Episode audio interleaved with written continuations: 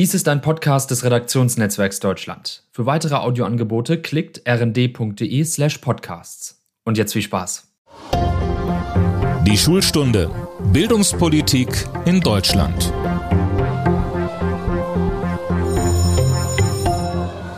Hallo zu unserem Podcast Die Schulstunde. Mein Name ist Tobias Peter und ich arbeite im Hauptstadtbüro des Redaktionsnetzwerks Deutschland.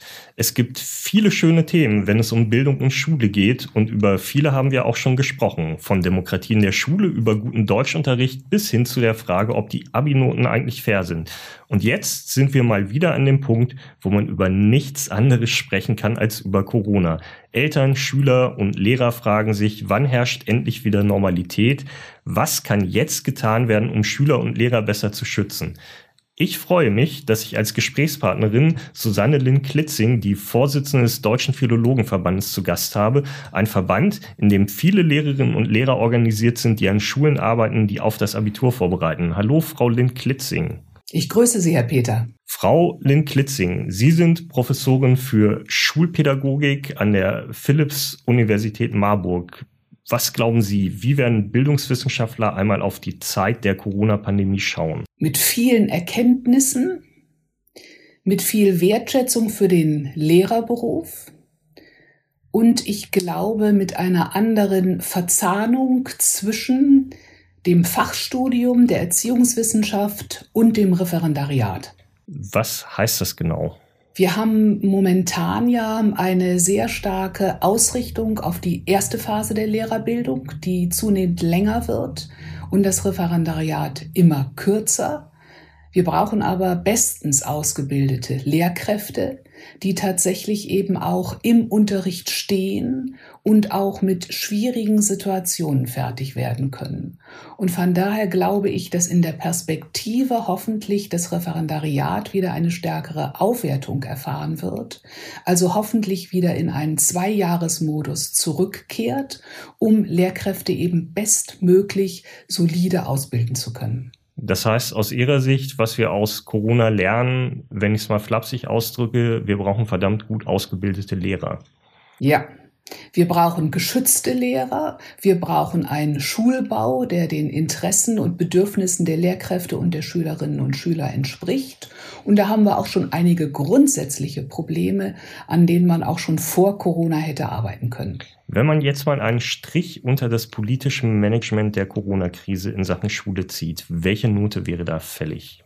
Ich würde zunächst mal unterscheiden in das, was man rückblickend besser machen könnte, woraus man keinen Vorwurf machen kann. Und dafür kann ich dann keine Note geben. Und in das, was man von Anfang an eigentlich hätte besser wissen können und machen können. Und da wäre ich bei 3,5. 3,5 ist eine ziemlich exakte Note. Wie kommen Sie dazu? Um ehrlich zu sein, ich konnte mich nicht so richtig entscheiden zwischen drei und vier. Vier ist ausreichend, drei ist befriedigend. Es ist kein befriedigend, weil es vor allem aus meiner Sicht an vorausschauendem Handeln gefehlt hat. Und das hätten die Kultusministerinnen und Minister haben können zum Beispiel in Bezug auf Impfpriorisierung, digitale Endgeräte, Fixierung von klaren inhaltlichen Zielen und besserer Kommunikation und auf der anderen Seite aber dem, wofür sie sozusagen eigentlich nichts können und wofür sie sich in dieser Situation aber sehr häufig getroffen haben und viel und mehr miteinander kommuniziert haben, als das sicherlich je in der Kultusministerkonferenz bisher der Fall war. Also damit wollen Sie sagen, man konnte nicht so richtig vorhersehen, wie die Pandemie verläuft. Jedenfalls Kultusminister auch nicht besser als andere Minister und Experten und darauf musste man sich immer neu einstellen. Ja und nein. Ich finde, sie hätten besser vorausschauend handeln können. Ich mache es mal an ein paar Beispielen deutlich. Und zwar war es ja von Beginn an so, dass die Bedeutung des Präsenzunterrichtes eine ganz hohe für die Gesellschaft war Und wenn man das als Kultusministerkonferenz weiß und auch in der Öffentlichkeit betont, dann wäre es aus meiner Sicht selbstverständlich gewesen, dass man auch sich zeitnah für eine Impfpriorisierung der Lehrkräfte ausspricht. Ich habe das beispielsweise bereits im Dezember 2020 getan. Und die Kultusministerkonferenz kommt zu einer solchen Empfehlung im März 2021. Hier finde ich, hätte man besser vorausschauend handeln können. Das heißt, dafür gibt's die Note 4 aus meiner Sicht. Genauso wie dafür, was für ein inhaltliches Ziel haben wir eigentlich? Vor Corona, während Corona, nach Corona? Da ist meine Perspektive, wir brauchen einen digital unterstützten Präsenzunterricht. Und für diesen digital unterstützten Präsenzunterricht muss viel getan werden. Und hierfür ist aus meiner Sicht vorausschauend zu wenig getan worden. Das heißt für mich auch wieder Note 4 in dem Fall. Aber andersrum nochmal betrachtet, angesichts wirklich dieser komplizierten Situation, der Frage, woran orientiert man sich, an welchen Erkenntnissen, was können wir tun und wie oft können wir uns in dem getakteten Zeitplan treffen. Das sind sicherlich Überlegungen gewesen, die die Kultusminister und Kultusministerinnen gehabt haben. Dafür, glaube ich, ist so viel tatsächlich an Treffen und Kommunikation untereinander entstanden, was vorher nicht möglich gewesen wäre. Und das hat die Note 3 ein befriedigend verdient. Und da wünsche ich mir, dass sich das auch in die Zukunft fortsetzt. Ich finde trotzdem, es ist eine recht großzügige Beurteilung. Also Sie haben das ja angesprochen, im Grunde genommen diese Vorbereitung von Distanzunterricht, von Hybridunterricht, das ist über die Zeit zwar schon etwas besser geworden, das war aber nie so gut, wie es hätte sein müssen. Gleichzeitig sind Eltern bis heute fassungslos, dass wir jetzt immer noch dieselben Diskussionen über Luftfilter führen wie vor einem Jahr. Also da haben Sie schon ein Herz für Kultusminister? Ich glaube, ich habe ein Herz für beste Bildung für Kinder und Jugendliche, ein Herz für die Wertschätzung der Lehrkräfte und für klare Zielbestimmungen, wie auch einen digital unterstützten Unterricht.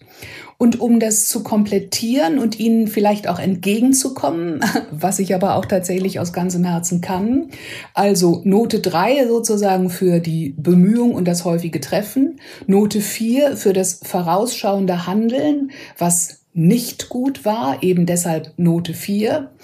Note fünf müsste man verteilen und das ist aber unabhängig von Corona für das strukturierte Abarbeiten grundsätzlicher Probleme, was nicht erfolgt ist und schon lange nicht erfolgt ist, wie Lehrkräftemangel, eine bessere Unterrichtsversorgung von 130 Prozent, ein besserer Arbeits- und Gesundheitsschutz und natürlich auch sowas wie das Festlegen von gemeinsamen Standards für Quer- und Seiteneinsteigende. Das sind grundsätzliche Probleme, an denen man vor Corona bereits hätte arbeiten müssen. Das fällt uns während Corona auf die Füße und wahrscheinlich auch noch noch nach Corona. Und damit bin ich überhaupt nicht zufrieden, weil man das nicht mit Pandemiebedingungen erklären kann.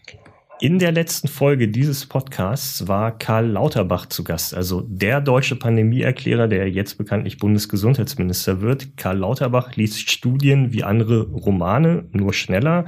Und ich habe mit ihm neben vielem anderem auch über den Mangel an bundeseinheitlichen Regeln in Sachen Schule in der Pandemie gesprochen. Und da hören wir einmal kurz rein. Die Situation ist ja die, dass die Bildungspolitik von den Ländern verantwortet wird. Von daher würde man da keine einheitliche Regelung erwarten.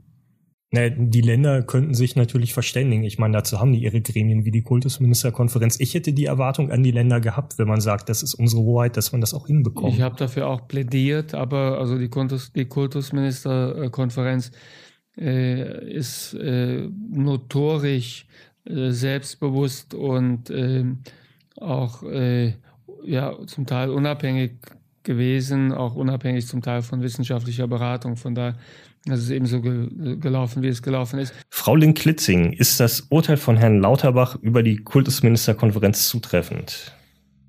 Man hätte vieles besser machen können, müssen und vor allem auch besser kommunizieren müssen. Ich mache das mal an einem Beispiel deutlich, was Herr Lauterbach auch angesprochen hat. Aus meiner Perspektive wurde in der Öffentlichkeit unnütz gegeneinander ausgespielt, dass wir Einheitlichkeit brauchen und doch nur Föderales hin und her hätten. Wenn man vernünftig kommuniziert hätte, was ein einheitlicher Stufenplan bedeutet, hätte man begriffen, dass ein einheitlicher Stufenplan nicht bedeutet, dass alle Länder zur selben Zeit dasselbe machen müssen, sondern dass sie an denselben Kriterien orientiert vor Ort regional unterschiedliches machen können.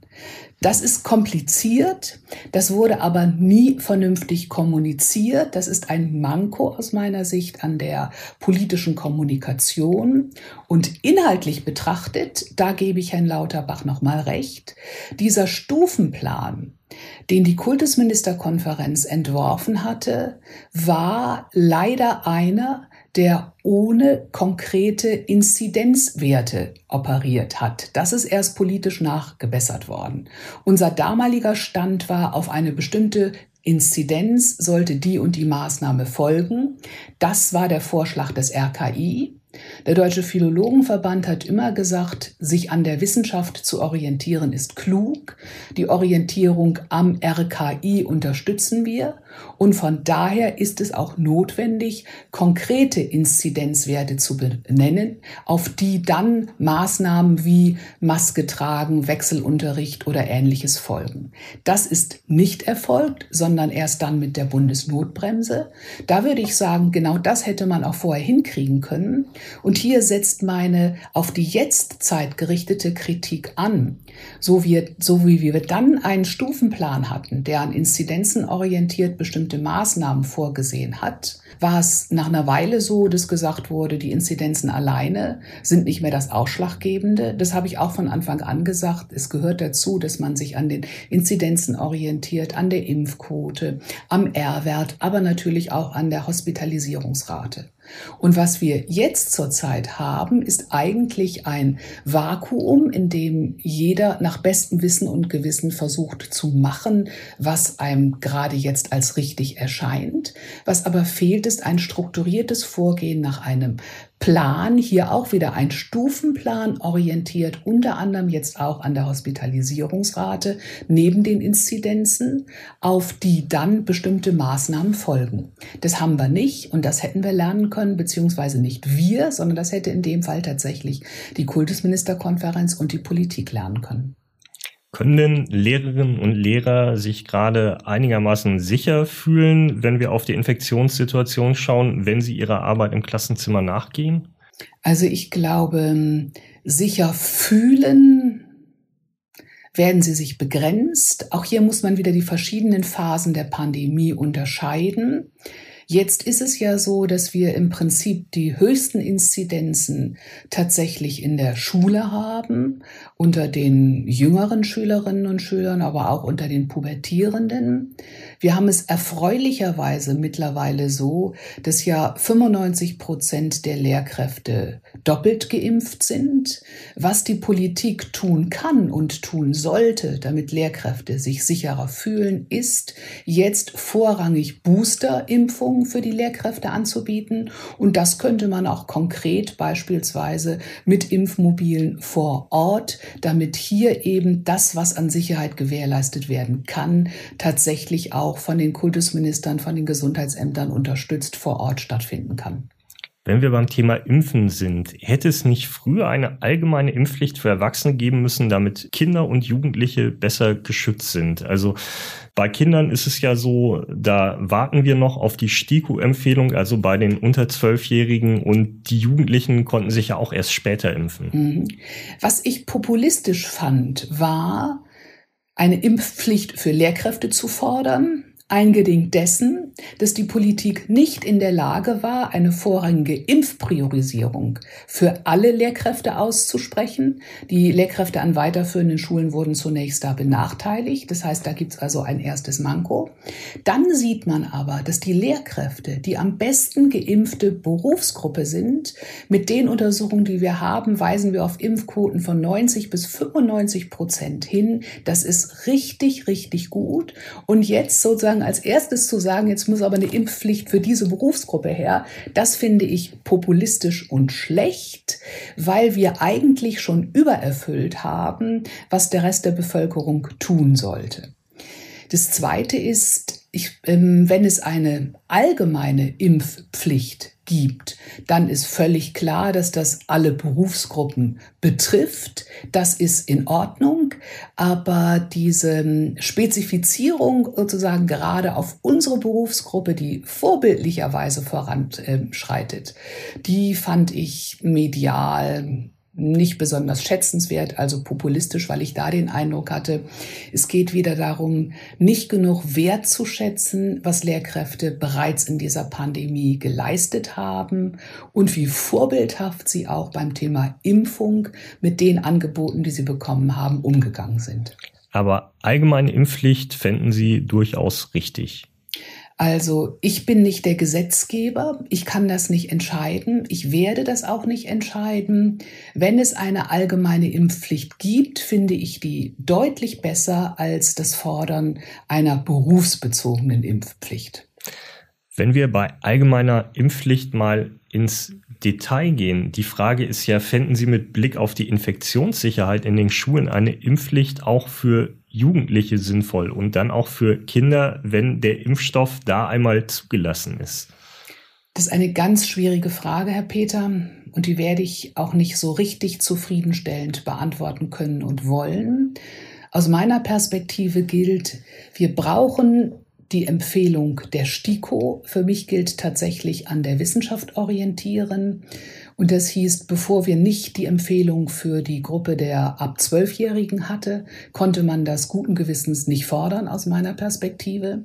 Das gilt genauso jetzt für die Empfehlung der ab Fünfjährigen in dem Fall. Also wenn wir uns an der Wissenschaft orientieren wollen, dann sollten wir uns auch an denen orientieren, die in Deutschland sich dafür in einer Gruppe zusammengefunden haben und sich aussprechen. Und wenn es eine solche Empfehlung gibt, dann allerdings finde ich in der Tat, muss es niedrigschwellige Angebote geben. Hier würde ich aber auch immer sagen, die Eltern müssten mindestens in ein entsprechendes Beratungsgespräch mit einbezogen werden, beziehungsweise eben auch beim Impfen dabei sein, so dass mein Wunsch wäre, wenn es diese Empfehlung gäbe und es tatsächlich auch unterstützend Impfmobile an den Schulen gäbe, dann wäre mein Wunsch, dass diese Impfmobile selbstverständlich auch nachmittags da sind, damit tatsächlich Eltern ihre Kinder auch begleiten können und es eben auch im gemeinsamen Gespräch begleiten können. Das heißt, davon Impfpflicht tatsächlich für Minderjährige zu haben, selbst wenn die STIKO das empfiehlt, da haben sie so eine gewisse Sperre. Das behagt ihnen nicht richtig, oder? Ich würde sagen, mir fehlt da die Expertise. Was können wir denn aus Ihrer Sicht jenseits vom Impfen jetzt sonst noch tun, um Lehrer und Schüler besser zu schützen? Also aus meiner Perspektive gilt eigentlich das, was wir von Anfang an gesagt haben. Schulen sind Teil der Gesellschaft. Für Schulen sollten keine anderen Regeln gelten als in der Gesellschaft auch.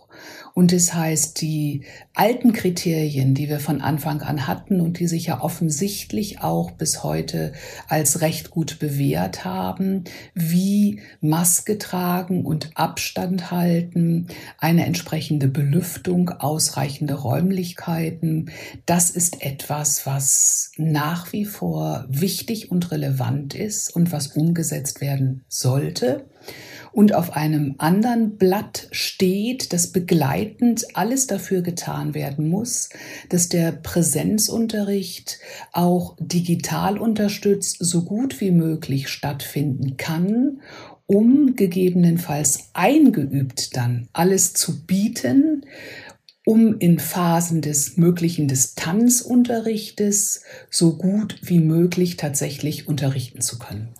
Das große politische Tabu ist ja tatsächlich der Wechsel zurück in den Distanzunterricht. Zu Recht oder darf man diese Option jetzt nicht ausschließen, wenn wir auf die Infektionssituation schauen? Also mein Credo ist ja in der Tat der digital unterstützte Präsenzunterricht weil wir im Präsenzunterricht sozusagen alle Funktionen von Schule drin haben, die wir brauchen, nämlich neben den kognitiven Funktionen auch die sozialen Funktionen. Und deshalb muss alles getan werden, dass dieser Präsenzunterricht gut geschützt stattfinden kann. Sollte das nicht mehr möglich sein, muss es selbstverständlich kriterienorientiert den Switch in den Distanzunterricht geben. Was aus meiner Sicht aber nicht sein kann, ist, dass es dann wieder eine Mehrfach- und Multibelastung von Lehrkräften gibt, nur weil das Ganze nicht koordiniert an bestimmten Stufen vollzogen wird. Das heißt, es ist aus meiner Sicht nicht zumutbar, dass Lehrkräfte dann wieder Präsenzunterricht für bestimmte Klassen erteilen, einen Digitalunterricht für andere Klassen, eine Mischung aus Präsenz und Digitalunterricht und zusätzlich eben auch noch für Kinder und Jugendliche, die von der Präsenzpflicht in ihrem Land entlassen wurden, betreuen. Also diese Multigeschichte, die können Lehrkräfte nicht zufriedenstellend hinkriegen, auch wenn wir wissen, dass sie sich dafür in der zurückliegenden Zeit ich würde sagen, auch schon fast stark selbst ausgebeutet haben. Also Lehrkräfte haben versucht hinzukriegen, was hinzukriegen ist, aber man kann eine solche Situation nicht wieder neu provozieren. Das heißt, die Mehrfachbelastung durch Unter und durch verschiedene Unterrichtstypen, die verlangt werden, die muss vermieden werden. Aber das heißt, wenn Politiker jetzt sagen, wir schließen das mit dem Distanzunterricht aus, das ist unehrlich. Ja, das würde ich auf jeden Fall sagen. Ich fand es auch schon unehrlich, in das Infektionsschutzgesetz reinzuschreiben, dass Schulschließungen kategorisch ausgeschlossen werden. Das kann in Pandemiezeiten nicht sein, selbst wenn sich das niemand wünscht. Aber kategorisch Schulschließungen auszuschließen, verhindert ja, dass tatsächlich vor, Ort adäquat auf die Situation reagiert werden kann. Und die ist in Schleswig-Holstein oder in Bremen eben eine ganz andere als in Bayern oder Thüringen oder Sachsen. Jetzt wollen wir ehrlicherweise dazu sagen, es können natürlich Schulen geschlossen werden. Das, was eben nicht mehr geht, ist diese Form von bundesweiten Schullockdown. Ich habe mich ja auch nie in dem Fall sozusagen für einen Stufenplan ausgesprochen, der bedeutet, dass jede Schule in der ganzen Republik zum selben Zeitpunkt dasselbe machen muss, sondern es muss Kriterien geben, die für alle gelten und die bedeuten aber, dass vor Ort oder in der Region tatsächlich unterschiedliches passieren kann. Da, wo eben ganz hohe Inzidenzen sind, da, wo eben eine ganz hohe Hospitalisierungsrate ist, da sieht die Situation ganz anders aus als dort, wo eben diese Parameter andere sind. Also wie gesagt, nochmal Schleswig-Holstein und Bremen gegenüber Bayern, Sachsen und Thüringen, das sind andere Verhältnisse und da finde ich, dürfen die Kultusminister auch unterschiedlich reagieren können. Denken Sie, dass sich die Corona-Krise in den nächsten deutschen PISA-Ergebnissen niederschlagen wird? Also müssen wir da mit einer deutlichen Verschlechterung rechnen? Ich würde hier wieder zweierlei unterscheiden.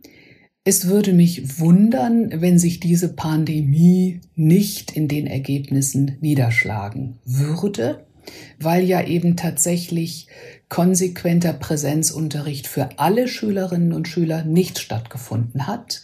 Und hier muss man sagen, in PISA werden ja in der Regel die 15-Jährigen untersucht. Das ist die Mittelstufe, die in der Pandemie relativ schlecht bedient wurde, weil es so war, dass die Abschlussklassen unterrichtet wurden in der Regel kontinuierlich in Präsenz, die Prüfungen abgenommen wurden und ja auch die Grundschüler relativ früh wieder zurück in die Schule geholt wurden. Und diejenigen, die am wenigsten Präsenzunterricht erfahren haben, das sind die in der Mittelstufe. Von daher könnte ich mir vorstellen, dass sich da natürlich Niederschläge zeigen. Das wäre seltsam, wenn das nicht der Fall wäre.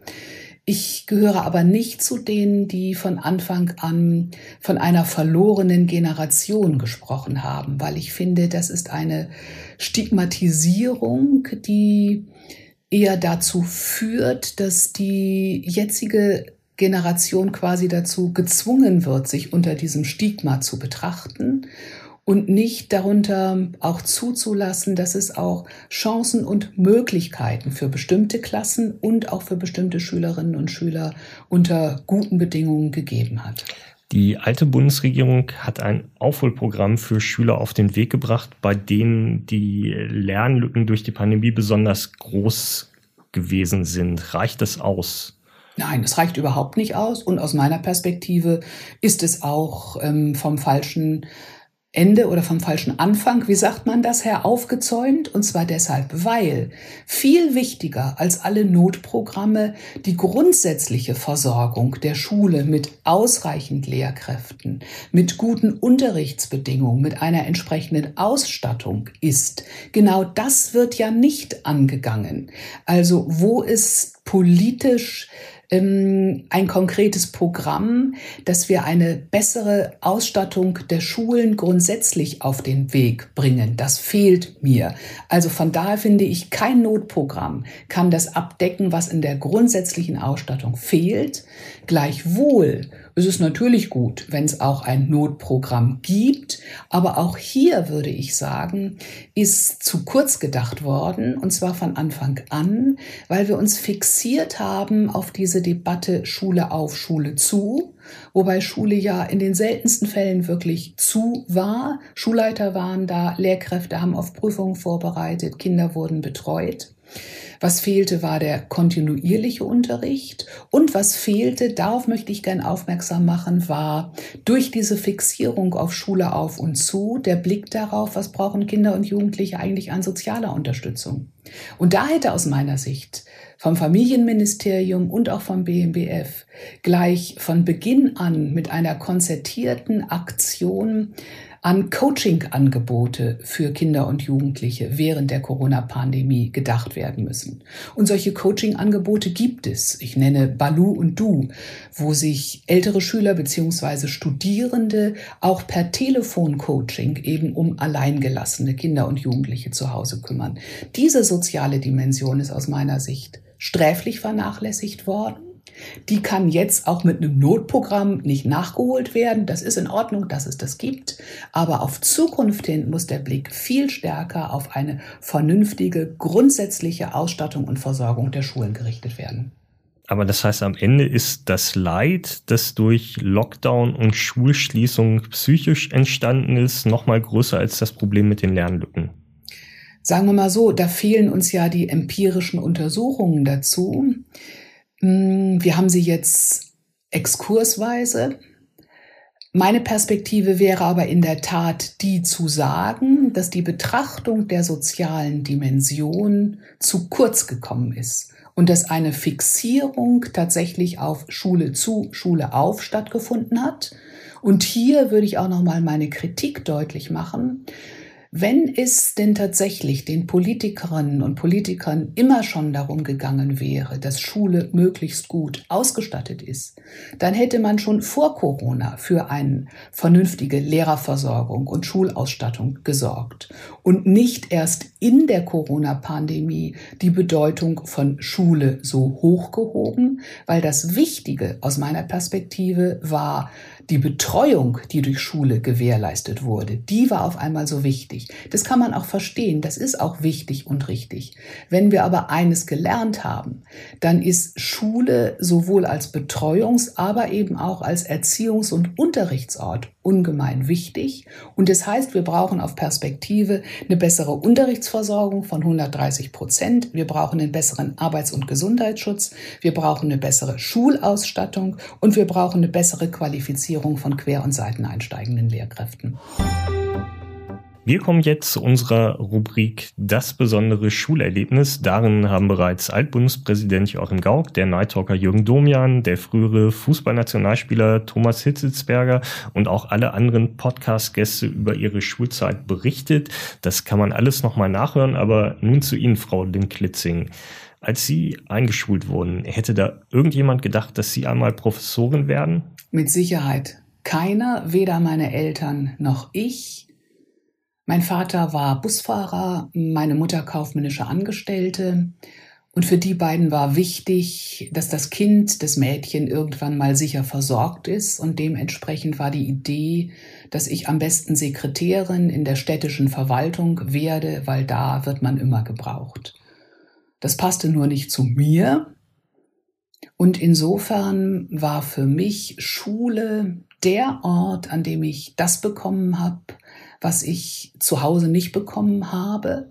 Und von daher ist auch Bildung mein Lebensthema. Wie schwierig war das für Sie, Ihren Weg durch die Bildungsinstitutionen zu machen? Also ich habe ja gerade gesagt, ich habe mit Jürgen Domian unter anderem über seine Bildungsbiografie gesprochen, der Sohn eines Hausmeisters war und erzählte, dass die Lehrer in der Volksschule geradezu auf Schüler wie ihn herabgeblickt haben. Karl Lauterbach hat erzählt, dass er erst auf die Hauptschule gekommen ist, weil für die Kinder vom Land keine Plätze am Gymnasium waren. Und dann hat er sich da durchgeboxt. Wie war das bei Ihnen? Also meine Schul- und Lehrkräfteerfahrungen waren fast durchgängig positiv. Dass ich aufs Gymnasium gekommen bin, hat was damit zu tun, dass meine Grundschullehrerin, Frau Schwecke, fand, dass das Mädel aufs Gymnasium gehen sollte. Und dass ich schließlich studiert habe, liegt daran, dass ich eine ganz tolle Deutsch-Leistungskurslehrerin hatte, Frau Dr. Wartenberg, die zu mir sagte, studieren Sie, die mir diese Option eigentlich ins Hirn brachte, das stieß bei mir auf großen Widerhall. Ich wäre da wahrscheinlich alleine nicht so drauf gekommen, aber durch sie, ihre persönliche Unterstützung, aber auch durch ihren Unterricht, der hat einfach einen super tollen Deutschunterricht gemacht, deswegen habe ich später auch Germanistik studiert. Sie hat maßgeblich befördert, dass ich mutig genug wurde, ja, nicht Sekretärin zu werden. Ich hatte bereits tatsächlich eine solche Stelle und stand nach dem Auswahlgespräch heulend an der Straßenbahnhaltestelle und dachte, soll ich es jetzt machen oder nicht? Und dann hatte ich diesen Impuls wirklich gestärkt von diesen Lehrkrafterfahrungen, dass ich dachte, nee, ich mache es jetzt anders. Ähm, ich gehe arbeiten, verdiene mir mein Geld bis zum Studienbeginn und versuche durchzukommen und das wird klappen. Und von da muss ich sagen, ich habe tatsächlich eher Unterstützung als Bremsen durch die Schule erfahren. Waren Ihre Eltern sauer? Ich glaube, es war ihnen fremd. Am Ende ihres Lebens waren wir versöhnt und sie haben, glaube ich, realisiert, wie gut dieser Weg für mich war. Aber der lag natürlich einfach außerhalb ihres Horizonts und es ist überhaupt gar kein Vorwurf, ähm, da stoßen nur einfach verschiedene Welten aufeinander. Und ich glaube, das war für sie schwierig und es war auch für mich schwierig. Aber glücklicherweise wird man ja älter und reifer.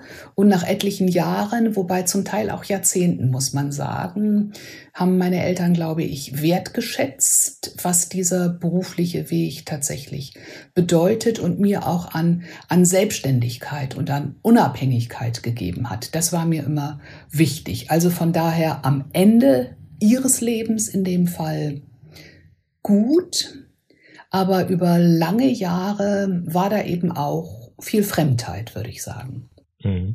Frau Link-Klitzing, ich bedanke mich ganz herzlich fürs Gespräch. Ich danke Ihnen, Herr Peter. In unserem Podcast Die Schulstunde haben immer die Schülerinnen und Schüler das letzte Wort. Und deshalb bin ich jetzt verbunden mit Katharina Swinker. Sie ist die neue Generalsekretärin der Bundesschülerkonferenz. Sie ist 19 Jahre alt und geht in die 13. Klasse einer Gesamtschule in Potsdam. Hallo Katharina. Hi Tobias. Katharina, hättest du dir im letzten Winter vorstellen können, dass dieser Corona-Winter wieder so verheerend wird und das ja an den Schulen dann auch immer noch nicht einfach ist? Ich hätte es mir definitiv anders gewünscht, aber habe es leider wie auch viele andere meiner Mitschüler und Mitschüler befürchtet, weil immer noch keine Luftfilter da sind, weil wir immer noch äh, lüften bei Minusgraden draußen und ja, was die Impfung angeht, äh, schauen wir nur auf die Zahlen. Wie ist denn die Stimmung unter den Schülerinnen und Schülern? Also jetzt weiß ich, du besuchst nur eine Schule und du bist Generalsekretärin der Bundesschülerkonferenz, mhm. aber man bekommt ja so ein bisschen was mit. Genau, also wir sprechen ja natürlich äh, mit den Landesschülervertretungen, sprechen untereinander, tauschen uns aus und man kann wirklich sagen, dass die Meinungen doch relativ gespalten sind, also wie es eben auch in der Gesellschaft ist. Äh, nichtsdestotrotz sind die meisten einfach auch der Meinung, äh, dass es mittlerweile viele Möglichkeiten gibt, sich zu schützen, auch in der Schule. Ähm, aber eben, dass, dass Schule jetzt gerade leider, muss ich sagen, äh, wichtig ist, weil uns der Stoff fehlt und weil uns vor allem auch die sozialen Kontakte fehlen. Was kann man jetzt noch tun, um Schule sicherer für euch zu machen? Also wird in den Schulen zum Beispiel genug getestet? Ähm, das ist in jedem Land derzeit noch unterschiedlich. Ähm, liegt natürlich mitunter auch an dem Bildungsföderalismus, der sich jetzt auch auf die Corona-Pandemie ausgeweitet hat an den Schulen. Es gibt Länder, die ganz vorne mit dabei sind. Es gibt auch Landesschülervertretungen, die ähm, dreimal pro Woche Testungen fordern. Als ähm, Bundesschülerkonferenz haben wir uns jetzt auch darauf geeinigt, vor allem eben auf für die Leute, die weder geimpft noch genesen sind, das ist unglaublich wichtig. Allerdings wäre es auch für Schülerinnen und Schüler gut, die eben geimpft oder genesen sind, um wirklich diese Sicherheit zu bieten. Man geht in die Schule, man weiß, man ist negativ und weiß, dass man einfach in dem Fall niemand anstecken kann oder sich selber anstecken. Okay, aber das heißt, was wünscht ihr euch für die Schüler, die geimpft sind? Also man soll sich jeden Tag testen lassen können, wenn man das möchte oder wie schaut das aus? Genau, also es sollte auf jeden Fall erstmal die Möglichkeit geben äh, für jeden Schüler und zwar unabhängig vom äh, G-Status, aber eben verpflichtend ähm, für ja die Schülerinnen und Schüler, die ähm, eben diesen G-Status nicht vorweisen können und äh, somit nicht geimpft oder genesen sind. Sind denn deiner Erfahrung nach die meisten Mitschülerinnen und Mitschüler, die das schon können, geimpft oder ist da noch viel nachzuholen? Viele, aber bei weitem nicht alle.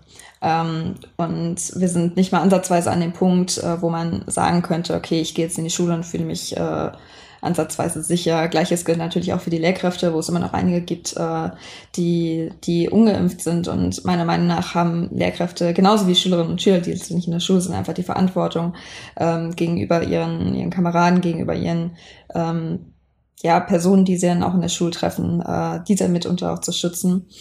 Ähm, aber es, es ist noch eine ich glaube, ein langer Weg bis nach oben, bis wir ähm, eine einigermaßen Immunität in der Schule anbekommen. Katharina, ich danke dir ganz herzlich fürs Gespräch. Ja, vielen Dank dir. Das war's mal wieder mit unserem Podcast Die Schulstunde. Bleiben Sie gesund, passen Sie gut auf sich auf, hören Sie beim nächsten Mal wieder rein. Ich würde mich freuen und tschüss.